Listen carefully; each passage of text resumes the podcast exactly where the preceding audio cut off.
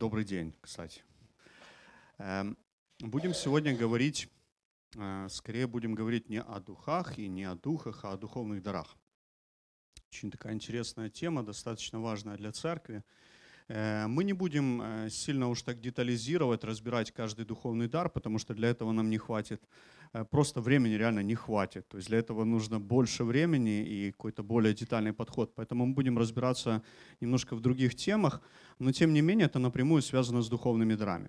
И мы с вами продолжаем изучать. Изучать первое послание к Коринфянам, если вы помните, да? То есть это, это процесс. Процесс длиной уже в несколько месяцев. Мы находимся в этом процессе изучения.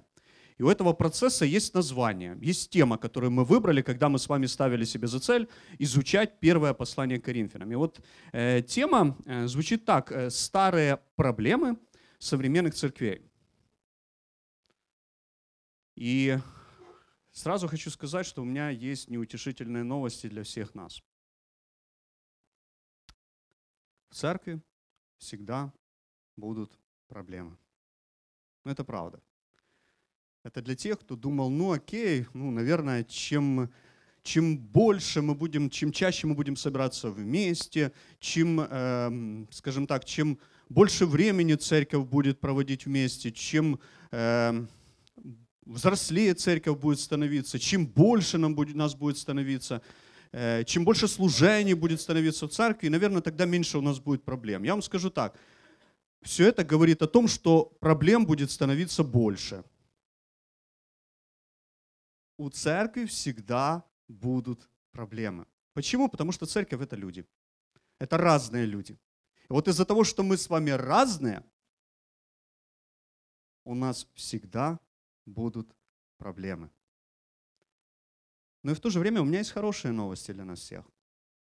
Потому что проблемы — это не повод для того, чтобы разочароваться, все бросить, все оставить и уйти. Проблема — это вызов. Это вызов для нас с вами, для того, чтобы мы менялись, для того, чтобы мы становились лучше. Однозначно меняют нас не проблемы. Проблемы скорее показывают нам, в чем нам нужно меняться. Но меняемся мы благодаря Духу Святому, который главный в церкви вот здесь, который делает нас целыми, цельными, разных таких. Духу Святому, который действует посредством Слова. Поэтому важно, чтобы всякий раз мы с вами обращались к Слову. И это не просто идеология какая-то, которую мы сами себе придумали, и в этом живем и существуем. Это жизнь.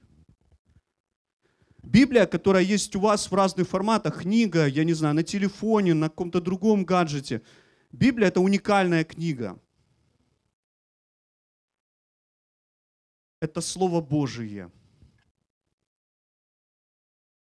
И в послании к Евреям четыре двенадцать написано, что вот это Слово Божие, оно живое и оно действенное.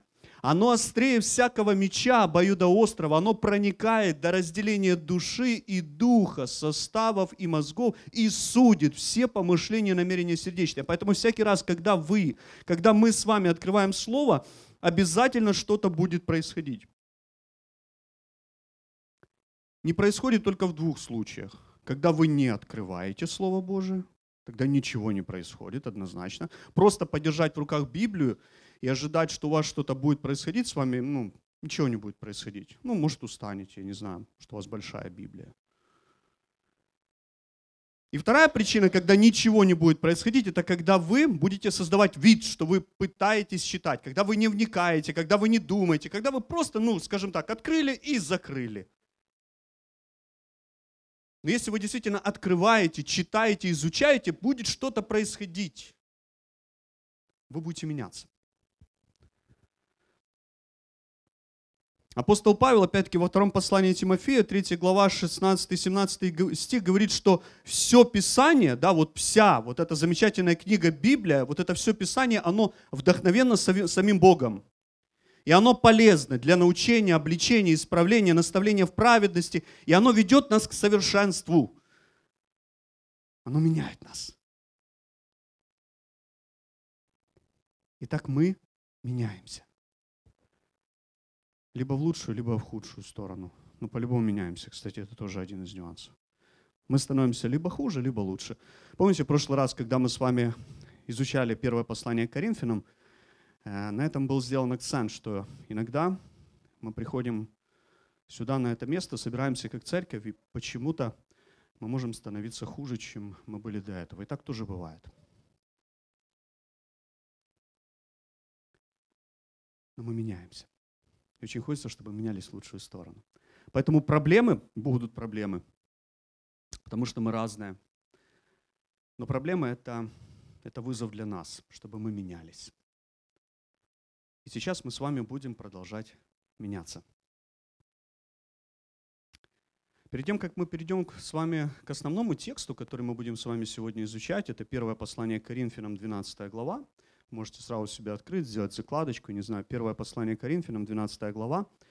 Это тот текст, целая глава, которую мы сегодня с вами будем рассматривать. Я хочу напомнить вам, всем нам, о двух библейских очень важных истинах, без которых, разбирая первое послание к Коринфянам, можно реально разочароваться, разочароваться в церкви. Потому что мы смотрим, что в церкви в Коринфе было очень много разного рода проблем. И я думаю, что даже смотря на нас, я думаю, что каждый из вас с этим уже столкнулся, что мы тоже переживаем с вами очень много разных проблем внутри самой церкви, я говорю, в наших отношениях, я не знаю, в наших служениях. И очень важно, чтобы мы всегда себе напоминали вот эти две ключевые библейские истины от церкви. Первая истина в Евангелии от Матфея, шестнадцатая глава, восемнадцатый стих записан. Это очень важная библейская истина. Там написано о том, что Христос говорит, что на камне этом я создам церковь мою, и врата ада ее не одолеют. Друзья мои, церковь – это не вымысел человеческий.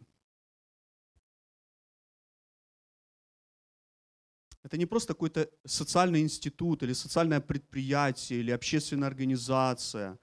Не-не-не. Да, церковь, она состоит из людей, но это не человеческая организация. Церковь – это Божье установление.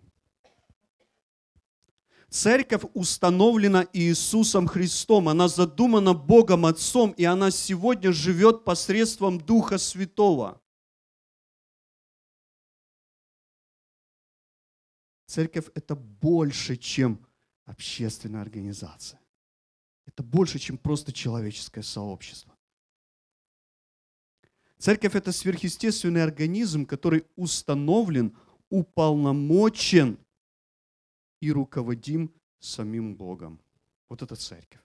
Несмотря на все ее несовершенство, несмотря на все те проблемы, которые мы с вами переживаем, церковь это Божье установление. Очень хорошо, когда мы всегда себе будем об этом напоминать, с чем бы мы ни столкнулись, что бы мы ни переживали, какие бы вызовы ни пришли в нашу жизнь.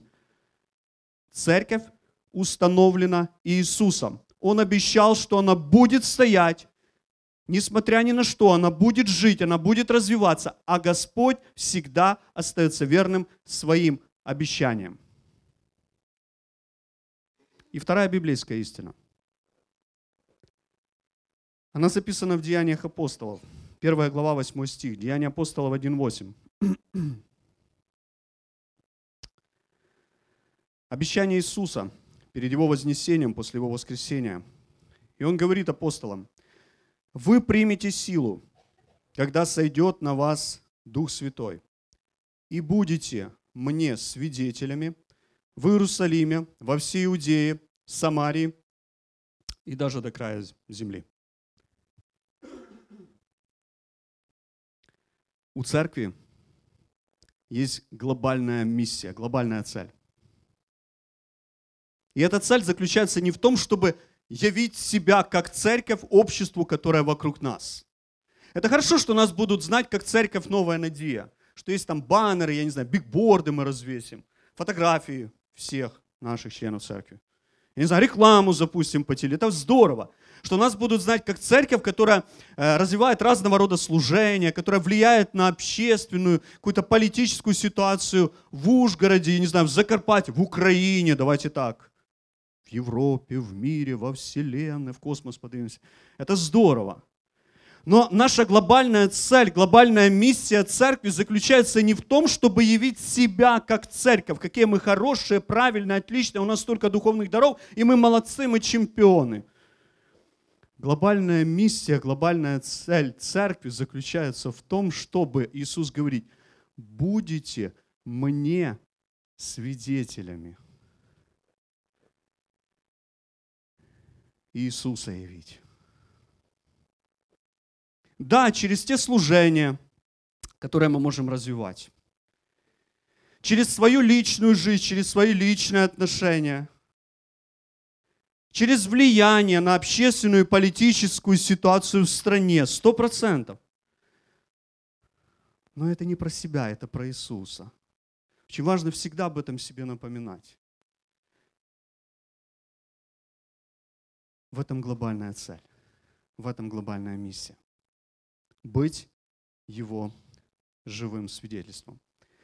И вот для того, чтобы этот замечательный Божий замысел, он был реализован в жизнь,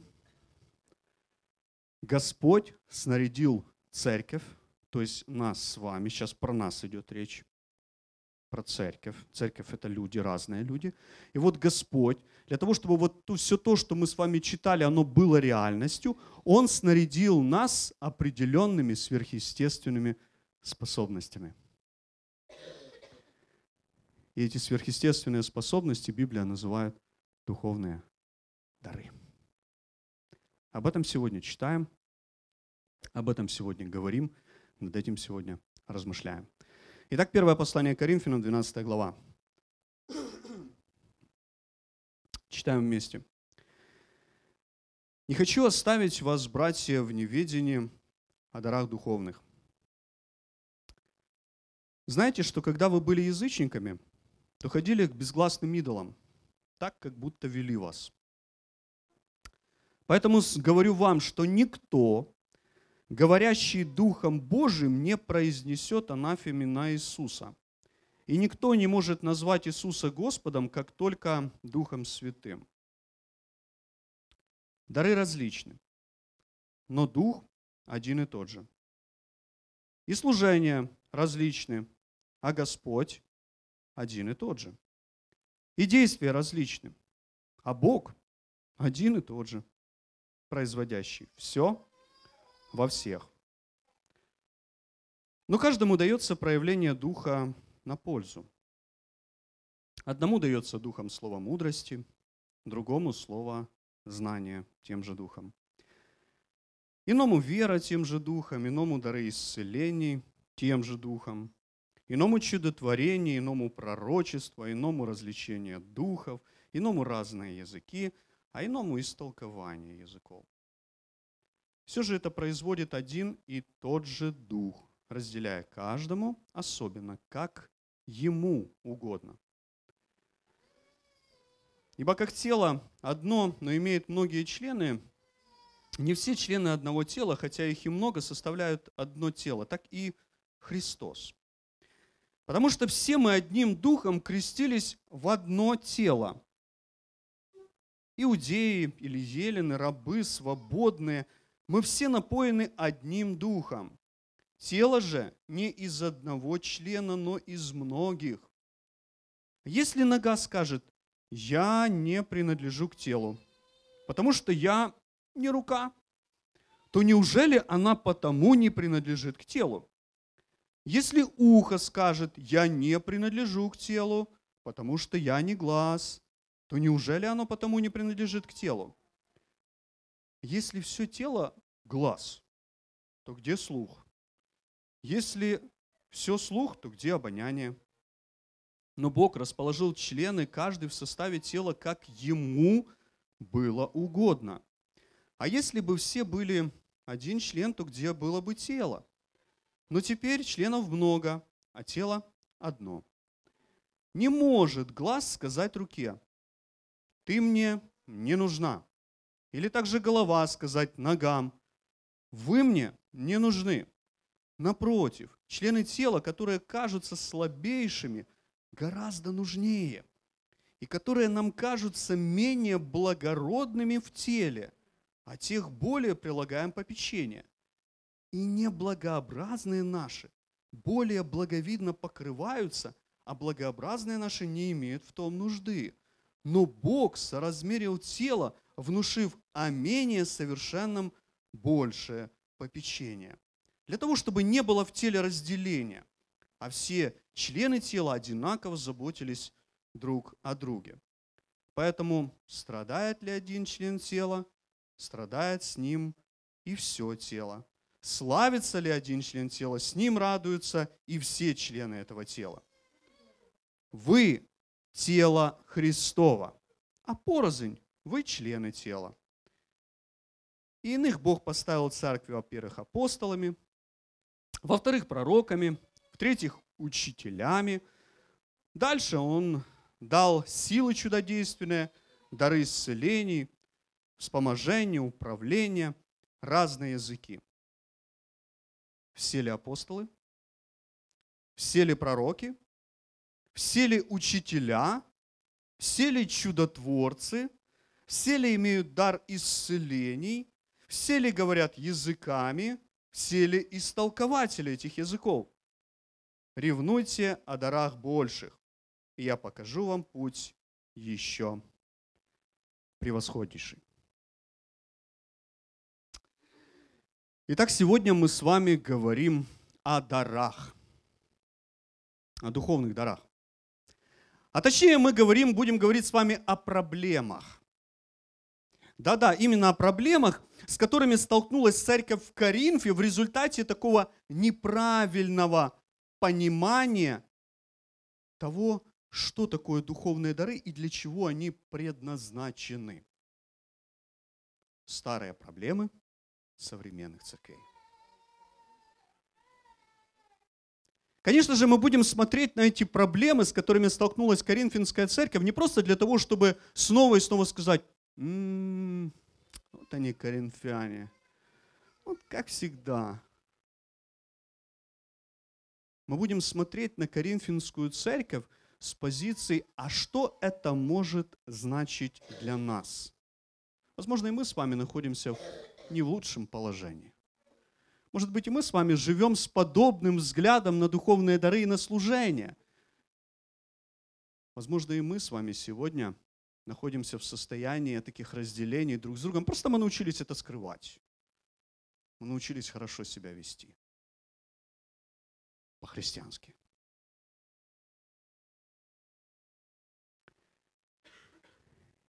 Итак, первая проблема, с которой столкнулась церковь в Коринфе в результате их неправильного понимания относительно того, что же такое духовные дары, для чего они нужны, она звучит так. Наличие духовных даров говорит о духовной зрелости.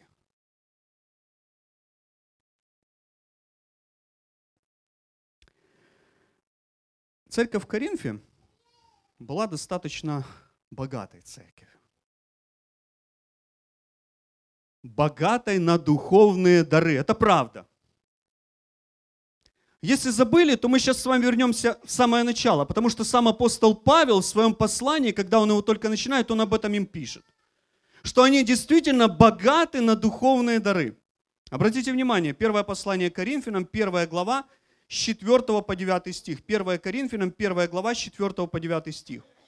Апостол Павел начинает свое послание. «Непрестанно благодарю Бога моего за вас, коринфяне, ради благодати Божией, дарованной вам во Христе Иисусе, потому что в Нем вы обогатились всем, всяким словом, всяким познанием, потому что свидетельство Христово утвердилось в вас, так что вы не имеете недостатка ни в каком даровании, ожидая явления Господа нашего Иисуса Христа, который и утвердит вас до конца. чтобы вам быть неповинными в день Господа нашего Иисуса Христа. Верен Бог, которым вы призваны в общении Сына Его Иисуса Христа, Господа нашего».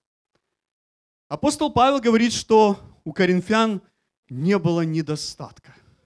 Они были одарованными, они были богатыми. Да, все это они получили благодаря тому, что они поверили в Иисуса. Они обладали всей полнотой духовных даров. Но немножко дальше. Буквально через две главы мы с вами читаем, что апостол Павел одновременно, говоря им о их богатстве в отношении духовных даров, он пишет им о их бедности. О их бедности в отношении зрелости. Они были бедными. Потому что, обладая всей этой полнотой, всем этим богатством, они совершенно не умели этим пользоваться. Я скажу больше. Они даже не особо стремились к тому, чтобы этим, этому научиться. Потому что глуп не тот, кто не знает, а тот, кто знать не хочет. В этом была проблема коринфян. Обратите внимание, первое послание Коринфянам, третья глава, с первого по пятый стих. «Богатые, бедные коринфяне». Или богатые тоже плачут. Апостол Павел говорит: «И я не мог говорить с вами, братья, как с духовными, но как с плотскими, как с младенцами во Христе». То есть, другими словами, перед этим он говорит: коринфяне, вы молодцы, вы богатые, вы духовные, вы сильные, во Христе вы получили все необходимое. А дальше он говорит: но я не могу говорить с вами, как с духовными. Вы плотские. В чем это проявлялось? «Я питал вас молоком, а не твердой пищей, потому что вы были еще не в силах, да и теперь вы не в силах, потому что вы все еще плотские. Потому что между вами зависть, споры, разногласия. Не плотские ли вы? Не по человеческому ли обычаю поступаете? Потому что когда один говорит: я Павлов, другой: я Аполлосов, то не плоские ли вы? Кто Павел? Кто Аполлос? Они только служители, через которых вы уверовали, и притом постолько, поскольку каждому дал Господь». Одаренные разного рода духовными дарами коринфяне продолжали жить по плоти.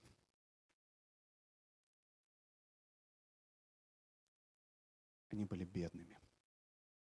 Бедными в своей зрелости. Они ссорились. У них постоянно были какие-то склоки. Они делились. Причем они разделялись, исходя из своих взглядов на тех или иных людей. Каждый из них выбирал себе лидера, на которого он хотел быть похож. Они буквально затаскали друг друга по судам. Они все свои внутренние вопросы решали не вот здесь, не внутри общины. Они делали это там, за пределами, по законам Римской империи. А потом вместе приходили в церковь и молились. И служили. Ну, по крайней мере, создавали вид служения духовными дарами.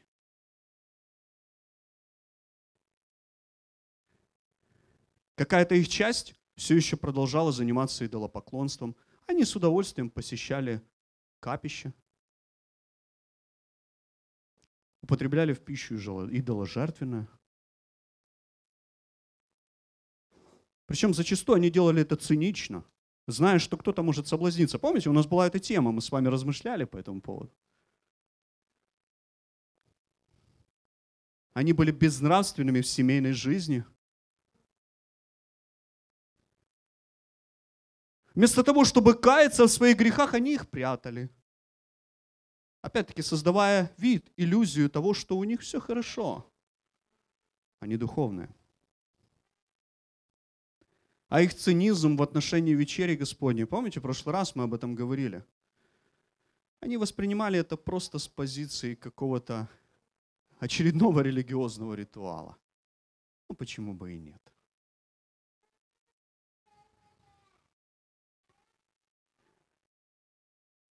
Кроме всего вышеперечисленного, у них еще и было ложное представление и понимание относительно духовных даров, а точнее сказать, относительно проявлений духа. Это ложное проявление и понимание, оно было связано с тем, что большинство членов церкви Коринфской это были люди, язычники, выходцы из той культуры, из той языческой культуры, в которой активно развивались культы Древней Греции и Древнего Рима. Разного рода поклонения, разного рода богам, так называемым в скобках. Ритуалы, которые, кстати, очень похожи, которые до сих пор практикуются и в некоторых деноминациях. Кстати, у них тоже было водное крещение. Только оно было, называлось как водное погружение. Я имею в виду в языческой культуре. Это практиковалось для того, чтобы омывать тело от нечистоты.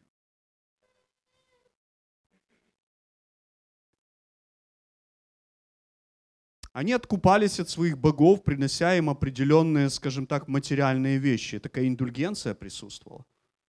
Это тоже правда.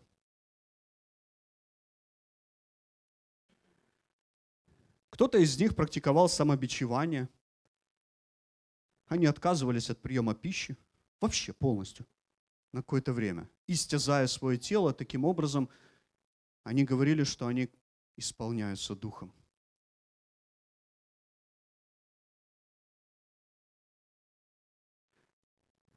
Возможно, что одним из таких, скажем так, ритуалов, которые они практиковали в своей старой жизни, и посредством которого они переживали какую-то духовную связь, был этакий экстаз, в который они впадали тогда, когда они очень громко пели песни.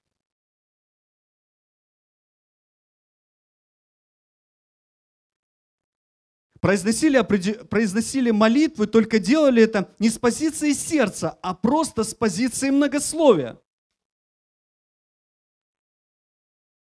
Помните, Христос в свое время предупреждал, чтобы мы с вами не были многословны в молитвах, как язычники.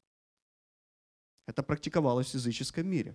И вот коринфяне это все принесли с собой в церковь, и они это делали. И скажу больше, они переживали что-то особенное, они что-то чувствовали. И вот окружающие их люди, когда вот эту практику кто-то совершал, они думали, что вот этот человек, вот это духовный, вот это одаренный.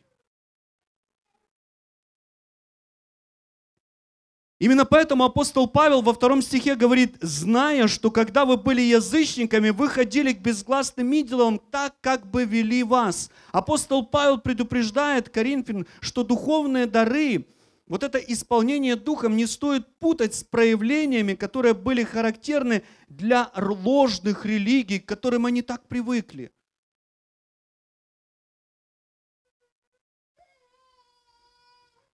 И в третьем стихе апостол Павел предлагает им другой вариант. Как все-таки определить свою духовность? Обратите внимание на третий стих. Апостол Павел говорит, «Потому сказываю вам, что никто, говорящий Духом Божиим, не произнесет анафемы на Иисуса, и никто не может назвать Иисуса Господом, как только Духом Святым». Апостол Павел, другими словами, говорит, самое яркое выражение твоей духовности заключается не в том, как громко ты поешь, как красиво ты молишься, сколько коленей сегодня ты отбил, когда ты поклонялся, сколько одежд ты на себе разорвал во время этого. Твое настоящее духовное состояние на сегодняшний день, определяется тем, насколько ты готов смело и открыто заявить о том, что ты веришь в Господа Иисуса Христа. И сделать это не только вот здесь, в собрании верующих, там, где все верят, а сделать это там. Мы можем сказать, так и не проблема. Для нас это вообще, как бы, что тут такого заявить. Вы знаете, на то время это была проблема. Потому что вот это заявление могло привести человека к определенному наказанию, иногда даже к смерти. Поэтому проще это все было спрятать за этакой духовной эйфорией. Ну, пришел вместе со всеми, песни попел, попрыгал. Все у тебя получилось, ты что-то почувствовал, люди вокруг тебя поняли, что ты духовный, молодец, давай. А дальше вышел и такой, как и все.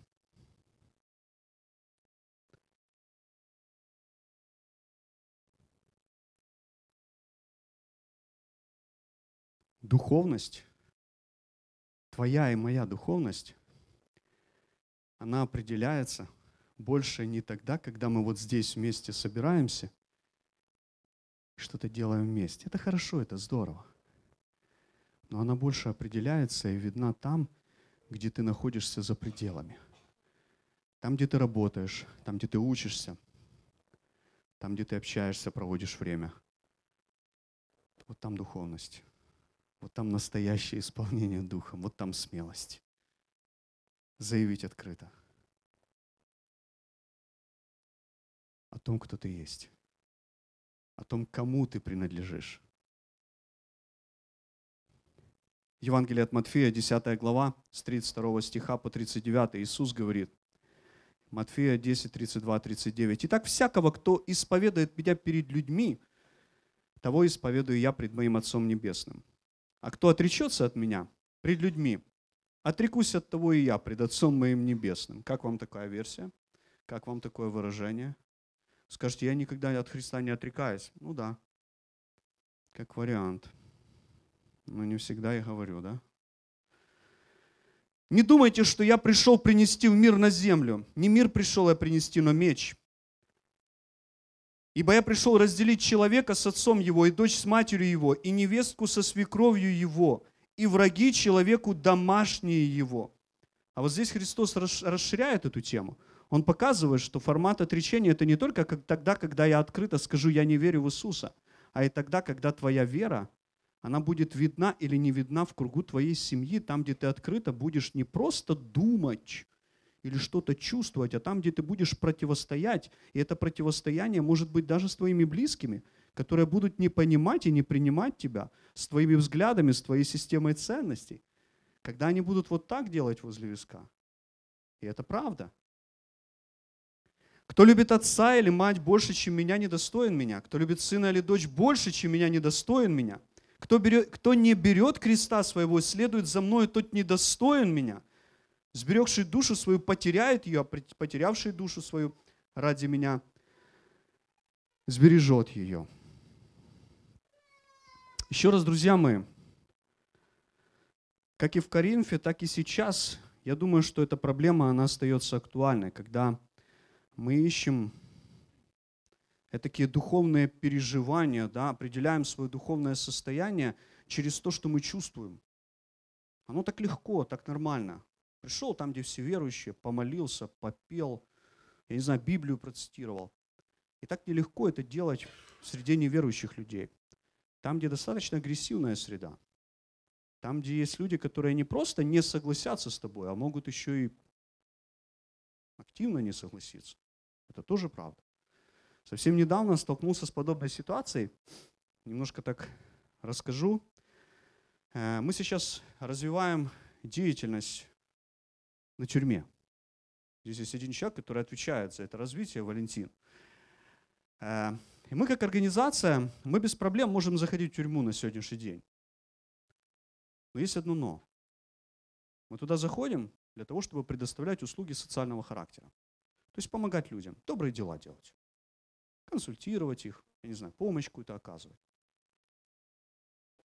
И это все прописано в договоре. Ну, там есть сносочки определенные, я так хитро немножко поступил, прописал в свое время, они не обратили на это внимания. Но тем не менее. И вот Валентин в очередной раз туда зашел, вышел, его отпустили, ну его отпускают всегда, он не сидит там. Предоставил услуги социального характера, и, значит, где-то через час звонит ко мне начальник тюрьмы, говорит: Андрей, нужно мне с вами кофе попить. Я говорю: хорошо, давайте попьем кофе. Я понимаю, что-то уже случилось. Я прихожу, сидят начальник тюрьмы, его заместитель, ну, раньше это замполит называлось, вот, и начальник смены, караула. Вот, и они начинают мне жаловаться на Валентина. А знаете, что было в основании их жалоб? То, что Валентин не только услуги социального характера предоставил, а то, что он пришел и начал проповедовать про Иисуса. Мне так, так хорошо стало сразу. Вот это здорово. Мы с ними начали немножко так соперничать там, когда сидели втроем. Начальник потом, он был занят, он ушел. Мы вдвоем, втроем остались вообще только с этими ребятами. Вот. И мы пришли к общему знаменателю, потому что у нас в стране, слава Богу, свобода вероисповедания, тем более, что Валентин никого не тянет в какую-то, скажем так, какую-то церковь, какую-то деноминацию. Он проповедует людям Христа там, в тюрьме. Вот. Но тем не менее, мы пришли к тому, что их просьба была с их стороны, что давайте сделаем так. Вот если люди сами будут этого хотеть, то тогда пускай он проповедует. И вот Валентин не даст соврать, ни одно последующее посещение его тюрьмы не заканчивается тем, что люди сами не хотят. Люди сами начинают задавать вопрос. Вот мы перед Богом приняли такое решение. Хорошо, чтобы, вот знаете, чтобы не быть сейчас людьми, которые там через забор туда лезут в тюрьму, но мы молились и продолжаем молиться, чтобы Господь использовал Валентина там для своей славы. И люди, которые, которых вызывают вот из, из их помещений, где они там сидят, да, то есть они обязательно задают вопрос. Вопрос про Христа. Вот Бог так действует. Кто исповедует меня перед людьми, того и я исповедую. Вот духовность, она определяется не тем, как я песни красиво пою. Это хорошо, мы, здорово, что мы поем песни, это классно, это пусть Бог благословит. Но очень важный момент. Наша духовность, она во всей своей красе будет раскрываться там, где мы в агрессивной среде находимся. Не среди там, где все мы одинаковые, нам так классно вместе, а вот там, где мы другие, там, где нас будут не воспринимать. Окей, есть проблема, была проблема у Коринфянской церкви, я думаю, что и она у нас остается, это когда мы можем мерить свою духовную зрелость какими-то духовными такими эйфорическими вещами. Но это все неправда, это ложь. Наша духовная зрелость определяется тем, как мы живем вот там, наша жизнь. Вторая проблема, которая была в Коринфянской церкви, связанная с духовным дарами, это ложное понимание происхождения духовных даров. Ложное понимание происхождения духовных даров. Опять-таки, церковь в Коринфе состояла из людей, разных людей, разного социального статуса, каких-то культурных особенностей, интеллектуальных способностей. Кто-то поумнее, кто-то поглупее, кто-то такой талантливый, что просто за все берется, а кто-то бездарь. Ну, по крайней мере, так о себе думал. Только полы умеет мыть, хотя полы надо тоже уметь мыть. Не всякий сможет их хорошо помыть. И вот зачастую, ну, как правило, мне кажется, что и сейчас оно тоже так, очень часто так и остается. Вот те, кто поспособнее, кто поактивнее, как правило, их и вот, вот они и лидерами становятся, вот их в лидерство. Раз, ну, как бы интеллектуально развитый человек. Писать, читать умеет, хотя бы, ну, для начала, правильно? Считать умеет. Будешь лидером. У Коринфян было неправильное понимание того, что же такое духовный дар и откуда он исходит. Они зачастую путали духовные дары с природными талантами.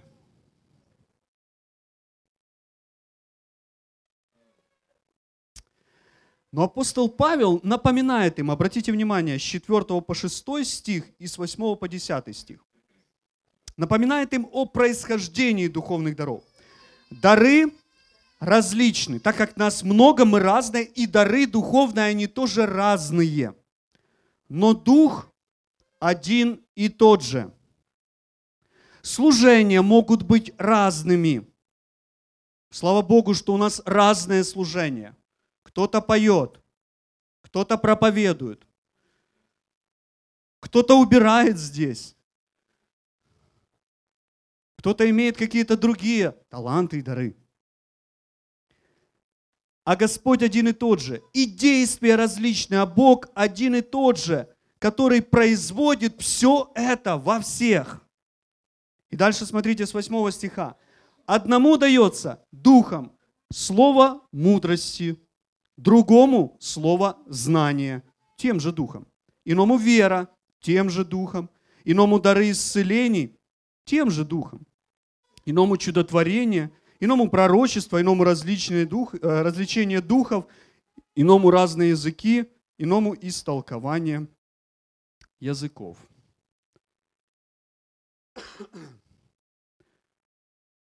Духовные дары – это неприродные способности. Это напоминание, которое делает апостол Павел. Потому что коринфяне это путали. И мы тоже иногда можем это путать. Даже в самих себе.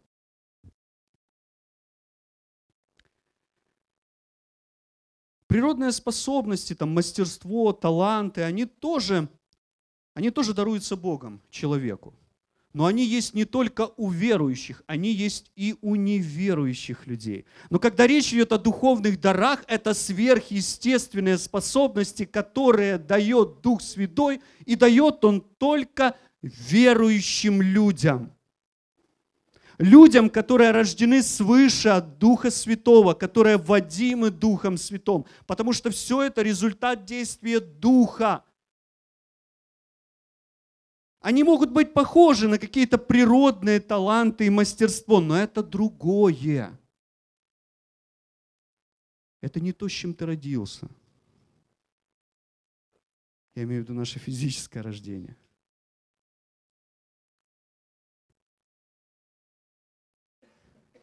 Неверующие люди тоже могут быть достаточно талантливы. Красиво рисовать, красиво петь.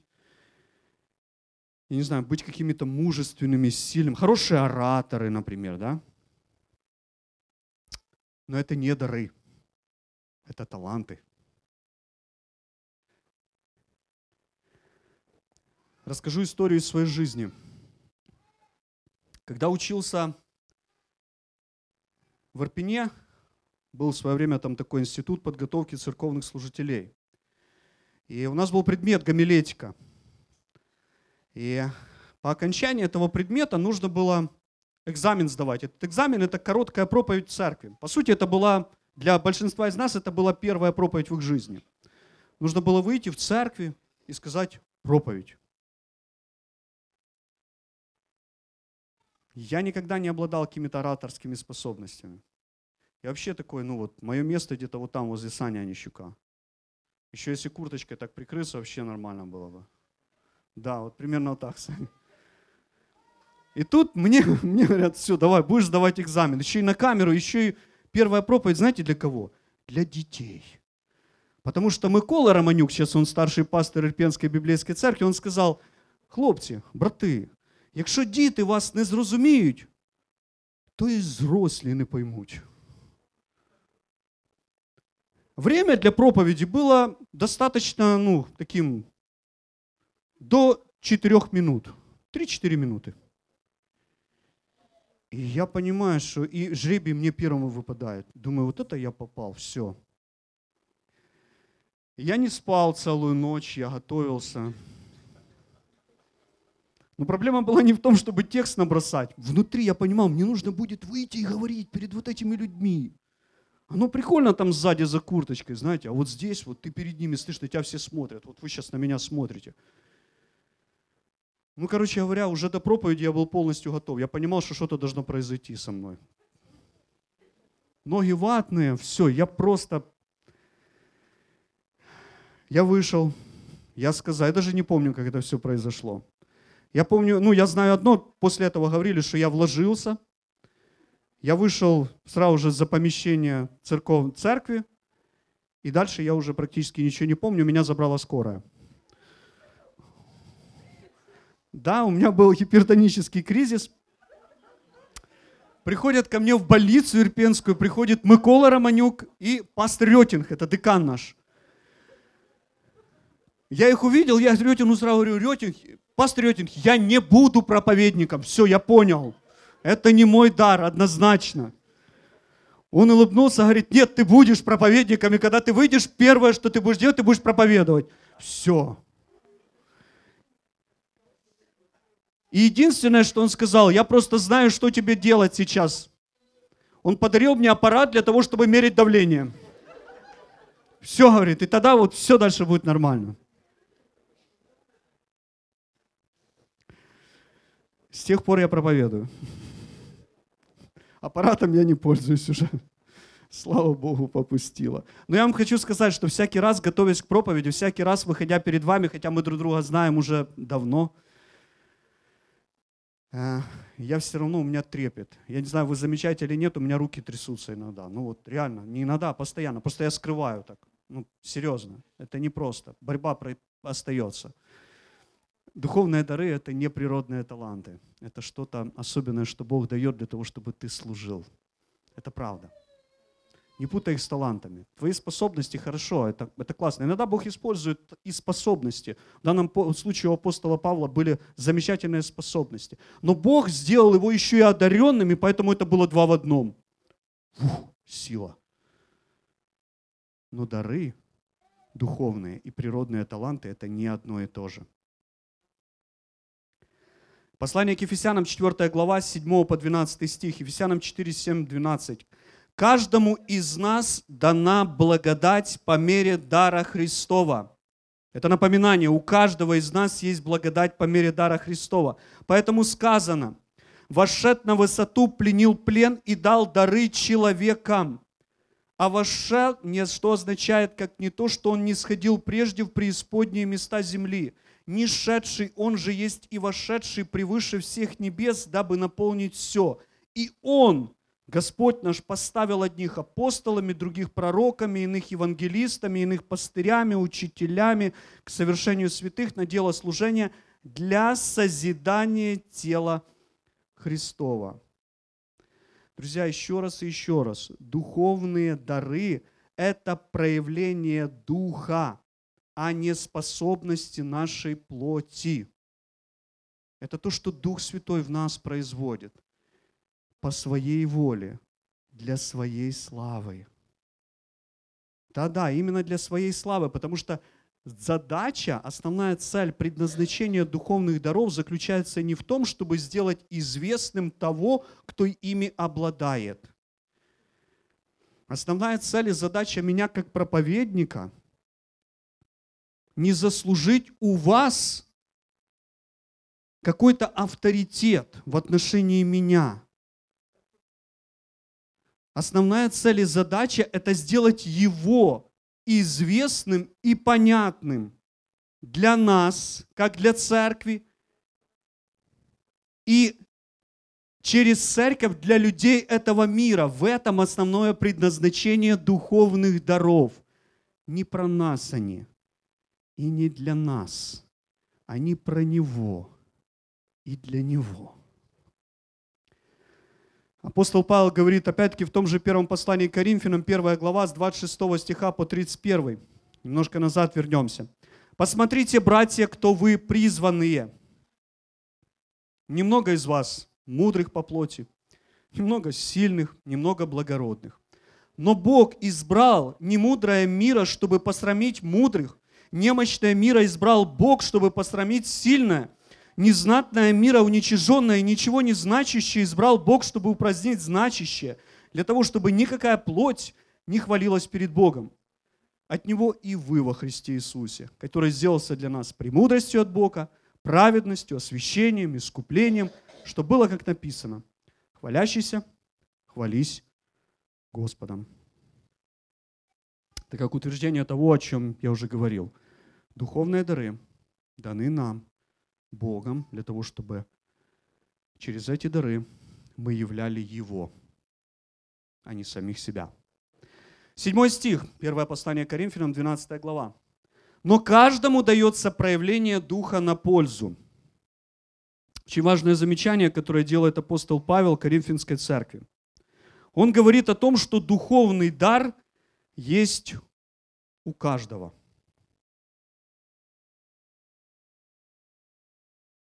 Духовный дар есть у каждого.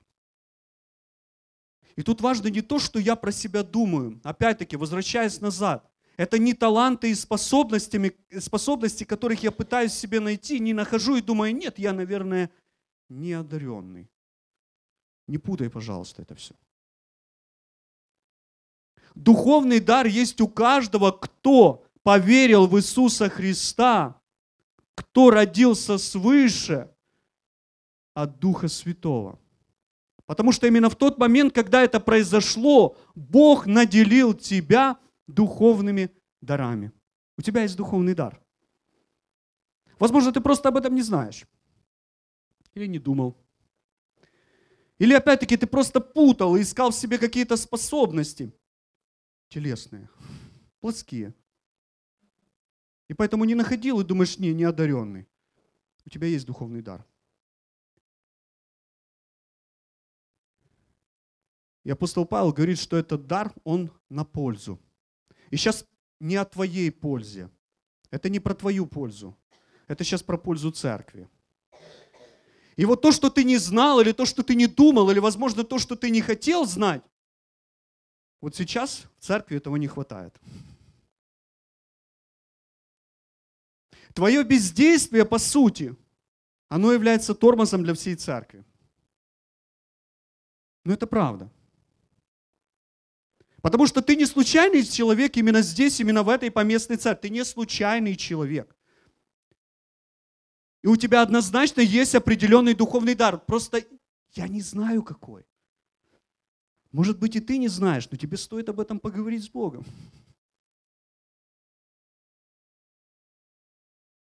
А возможно, тебе уже кто-то говорил о твоем даре, потому что люди, которые вокруг тебя, они тоже могут это замечать. Просто ты не хочешь с этим согласиться. Потому что ты видишь себя в роли другого. Мы дальше будем об этом говорить. Ты нога, а хочешь быть рукой. Но это твои проблемы. Бог уже одарил тебя духовными дарами. одиннадцатый стих. Первое послание Коринфянам, двенадцатая глава. «Все же это производит один и тот же Дух, разделяя каждому, как ему угодно». Послушай, ты не можешь выбрать себе духовный дар. Это не базар, это не супермаркет, где ты проходишь мимо витрин и выбираешь себе все, что ты хочешь. Духовный дар дает тебе Господь, и Он делает это с той позиции, с которой Он хочет. И когда Он дает тебе духовный дар, Он сразу же уже предназначает тебя и на определенное служение в церкви, потому что духовные дары, они предназначены для служения в церкви. Это не просто твой способ самореализации. Это не то, что ты самовоспроизводишь, это проявление Духа на пользу всей церкви. Он тебе это дал. Выбрать ты не можешь. И это самое лучшее, что у тебя есть. Это самое ценное и самое важное. И это самое ценное и важное для всей церкви. Потому что в церкви нет случайных людей. В Деяниях апостолов, восьмая глава, с девятого по двадцать четвёртый стих, есть история о неком Симоне, который практиковал, скажем так, какие-то языческие культовые вещи. Но потом он покаялся, вы можете потом об этом прочитать. И он начал ходить за апостолами. Ему очень нравилось ходить за ними и смотреть, как они, обладая сверхъестественными способностями, потому что они были одарены Духом Святым, как они служат Господу. И вот в определенный момент он принял решение. Он взял деньги, пришел к ним и сказал: все, ребят, я понял. Я готов заплатить. Я покупаю у вас духовный дар. Прочитайте на досуге, интересная история. Апостол Петр сказал ему: я вижу у тебя проблемы. Потому что ты только что попытался купить у Бога то, что не продается. И все, что тебе нужно сейчас сделать, это покаяться. Духовные дары не продаются. Ты не можешь их выпросить у Бога. Сколько бы ты ни стоял на коленях. Проблемы только у себя выпросишь. Он наделяет ими, как ему угодно. И это важно. Следующая проблема, которая была в Коринфянской церкви, это ложное понимание предназначения духовных даров. Только что мы говорили о происхождении, теперь о предназначении. Интересную аналогию здесь приводит апостол Павел. Он сравнивает церковь с телом. С телом, к которому мы так привыкли. Вот оно тело. В действительности это уникальное что-то. Что-то уникальное, сотворенное, созданное Богом. И тем более, когда мы еще знаем, из чего Бог создал тело. Вы помните, из чего Бог тело создал? Из чего Бог создал наше тело? Из праха, из земли, из того, что под ногами было. Да? Вот взял и создал. И вот это тело, да, как вот э, научная фраза, да, это совокупность органов, тканей и клеток. И вот эта совокупность, да, вот эта разность, она в то же время остается цельной, единой. И благодаря этому, те, благодаря этому единству и цельности тело, оно здорово, потому что ценность тела заключается в здоровье. Правильно? Согласны? Основная ценность наших тел в том, что они здоровы, потому что когда мы больны, то у нас проблемы. И основная ценность органов, членов этого тела заключается в их функциональности. То есть тогда, когда они занимают свое место, выполняют свою функцию, и поэтому все тело, оно функционирует, оно гармонично растет и развивается, здоровое, и поэтому все у нас хорошо. И вот апостол Павел, он приводит эту аналогию с телом и показывает, что церковь – это тоже тело. Уникальное. Уникальное тело. Причем он говорит, тело Христово. Главный в этом теле Христос. И в этом теле есть разные части этого тела. Органы, ткани и клетки. И вот ценность этого тела заключается в том, что это тело, оно растет и развивается, оно здоровое. И вот это здоровье, оно напрямую зависит от того, насколько каждый член этого тела занимает свое место и выполняет свою функцию.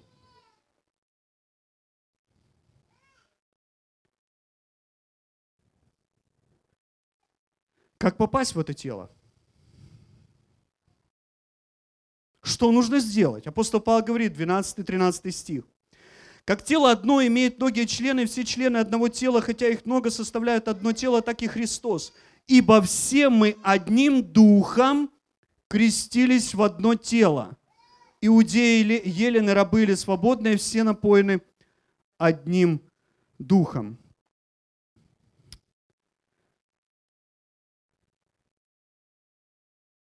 Для того, чтобы стать частью тела, нужно не просто выполнить какой-то ритуал, который называется, давайте так, символическое что-то, это как водное крещение приняли. Хорошо, сюда выйти, там, произнеси молитву специальную, не знаю, постричься, как все, научиться говорить, как все, там, приветствую. Для того, чтобы стать частью тела, тела Христова, нужно что-то большее. И апостол Павел говорит о том, что это большее – это крещение Духом. И я вам сразу хочу, хочу сказать, это не что-то мистическое. Иногда люди чего-то так вот и воспринимают, и поэтому они ожидают, что это крещение Духом произойдет где-то в процессе, что это произойдет тогда, когда они зайдут в воду, когда будет водное крещение, или когда какая-то специальная молитва прозвучит над ними. Друзья, апостол Павел, и не только апостол, вообще Библия показывает нам, что вообще наша принадлежность к телу Христову начинается в тот момент, когда мы с вами по-настоящему обращаемся к Богу. Вот тот момент, когда ты склоняешь свои колени, не просто колени, а свое сердце перед Богом И когда ты говоришь ему «прости», потому что настоящее покаяние, как раз оно и происходит в нашей жизни не без Духа Святого. Нельзя покаяться без Бога перед Богом, но это правда, потому что Он дает и желание, и действие по своему благоволению. Это что-то особенное. И вот в тот момент происходит крещение Духом. В тот момент Бог уже тебя помещает в тело. Да, тебе нужно будет еще какое-то время, да, то есть, ну, у каждой церкви есть определенные свои традиции, скажем так. Но уже тогда, в тот момент, ты становишься частью тела, невидимого, которое существует не только в Уж- в Ужгороде, в Закарпатье, в Украине, которое существует даже не только во всем мире. Потому что есть люди, которые уже там, они в вечности, и они тоже церковь. Вот церковь, она такая. И вот тот момент, когда ты принимаешь Иисуса как Господа и Спасителя, происходит твое крещение в тело. Именно поэтому, когда в свое время к Иисусу пришел один из учителей израильских, его звали Никодим, это Евангелие от Иоанна, третья глава, с первого стиха по двадцать первый, можете потом прочитать. Иисус, отвечая на все его вопросы, говорит одну вещь. Он говорит, все, что тебе нужно, тебе нужно родиться свыше. Если этого не произойдет, ты просто останешься со своими знаниями. Ты просто будешь уметь что-то правильно делать. Но это не принадлежность к телу, это не принадлежность к Царству Небесному. Для того, чтобы стать частью тела, тебе нужно быть крещенным Духом в это тело. В этот момент происходит погружение. Крещение – это погружение в тело.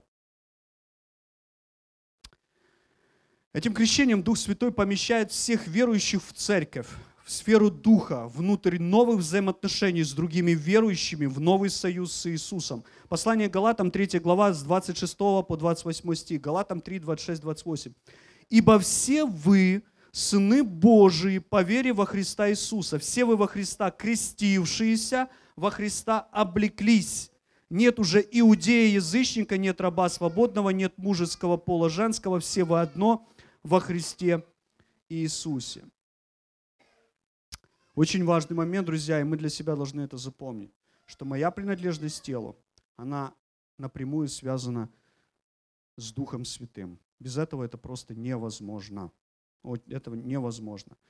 Еще один, дальше продолжаем наше размышление, это с четырнадцатого по семнадцатый стих и с девятнадцатого по двадцать четвёртый, первое Коринфянам, двенадцатая глава.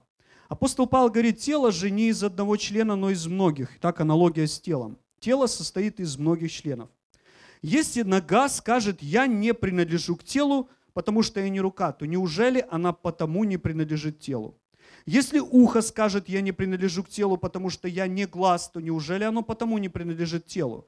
Если все тело глаз, то где слух? Если все слух, то где обоняние? А если бы все были один член, то где было бы тело? Но теперь членов много, а тело одно. Не может глаз сказать руке, ты мне не нужна. Или также голова ногам, вы мне не нужны. Напротив, члены тела, которые кажутся слабейшими, гораздо нужнее, и которые нам кажутся менее благородными в теле, а тех более прилагаем попечение, и неблагообразные наши более благовидно покрываются, а благообразные наши не имеют в том нужды. Друзья мои, в теле, в церкви нет ненужных функций, ненужных людей, ненужных даров.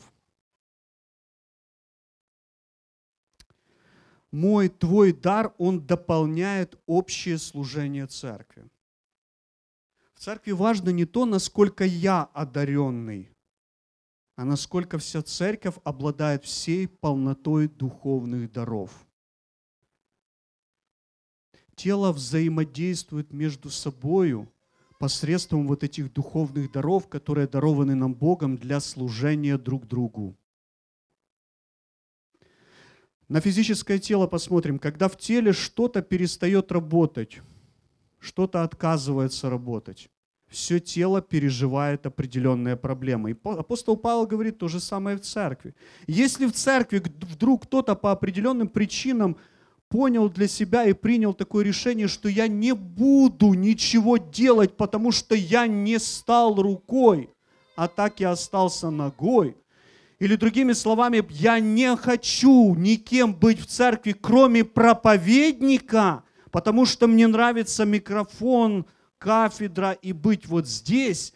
Но у тебя есть другой духовный дар, и он очень важен и ценен.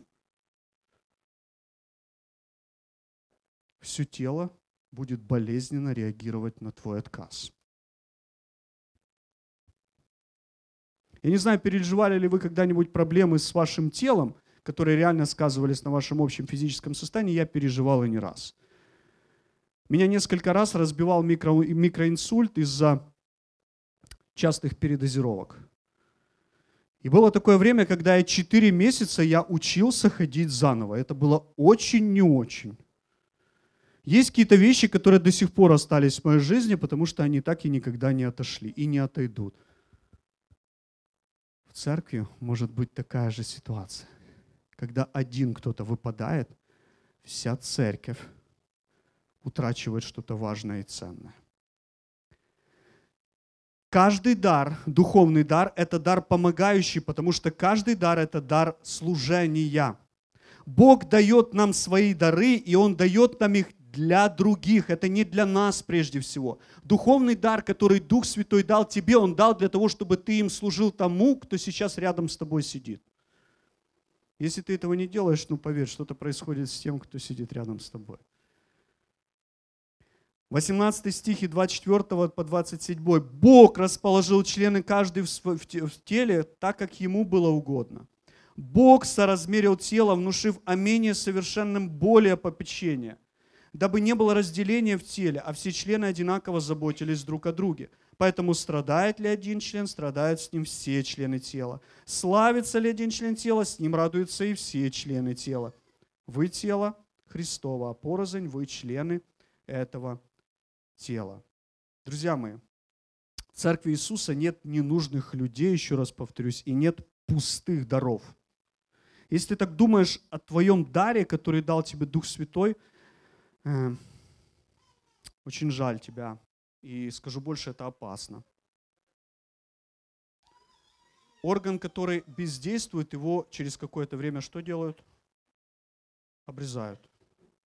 Дерево, которое не приносит плода, его срубают.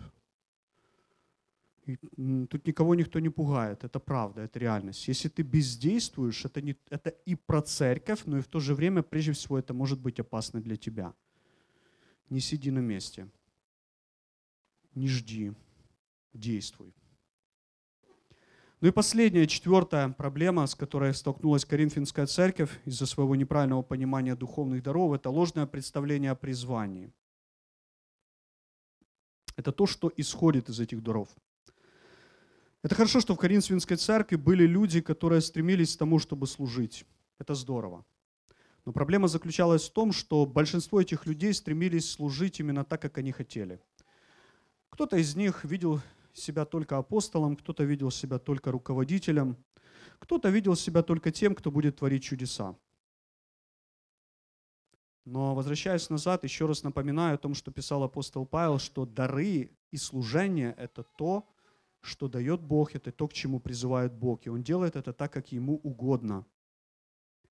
И поэтому самое главное, что в церкви, каждый член церкви – это прежде всего слуга. Твой статус и мой статус – мы слуги. Не просто служитель, а слуга. Мы слуги, это наш статус. В церкви нет универсалов, то есть людей, которые обладают всей полнотой духовных даров. Об этом пишет Павел с двадцать восьмого стиха. Иных Бог поставил церкви, во-первых, апостолами, во-вторых, пророками, в-третьих, учителями.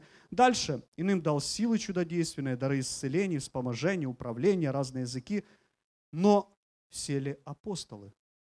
Все ли пророки, все ли учителя, все ли чудотворцы, все ли имеют дары исцеления, все ли говорят языками, все ли их истолковывают? Наша проблема заключается в том, что мы либо думаем о себе слишком высоко, и поэтому вместо того, чтобы служить определенным духовным даром, я этого не делаю, потому что, ну, Куда там? Я выше смотрю. Либо думаем о себе слишком низко. Я не обладаю способностями. Это мы путаем дары с, с талантами. Из-за этого мы просто остаемся в состоянии сидения, как это делали в Коринфянской церкви. Друзья, ну каждый из нас, он уникален и неповторим. Вот каждый из нас, он уникален и неповторим. У каждого из нас есть уникальный, неповторим, неповторимый, ценный, очень важный духовный дар. Его уникальность, неповторимость и ценность, она заключается только в тогда, и она важна тогда, когда мы в церкви. Потому что духовный дар — это не про нас. Это про церковь, это про Духа Святого, это про Иисуса. И Господь Иисус, Он наделил нас этими сверхъестественными способностями для того, чтобы тело развивалось, церковь развивалась. И вот единство служений в церкви, да, вот у нас много служений, как и в Коринфянской церкви, оно возможно лишь тогда, когда мы с вами будем действительно жить в духе. Не просто чувствовать, переживать, как это делали коринфяне. С самого начала мы об этом говорили. Когда мы будем жить в духе постоянно. Когда между нами будет постоянно взаимная любовь. Сейчас опять не про чувства говорю. Сейчас говорю про решение. Это конкретные действия. И тогда, когда мы будем друг другу служить. Примем это решение, мы будем служить тем, что у нас есть. У нас что-то есть, однозначно есть. Если ты не знаешь, помолись. Спроси у того, кто рядом. Возможно, он уже давно это заметил. Единство в церкви возможно лишь там, где есть любовь. Именно поэтому апостол Павел говорит, ревнуйте о дарах, но это еще не предел, потому что я покажу вам еще более совершенное что-то. Об этом мы будем говорить с вами в следующий раз. Об этом пишет апостол Павел в тринадцатой главе. Это совершенство, без которых все наши дары, все наши способности, все наши решения, планы, они не имеют никакого значения, потому что все это разобьется при первой же проблеме. А проблемы у нас будут всегда. Без этого никак. Послание Галатам пять тринадцать. К свободе призваны вы, братья и сестры. Только бы свобода ваша не была поводом к угождению плоти, но любовью служите друг другу. Пусть Бог благословит нас всех в этом. Аминь. Давайте помолимся.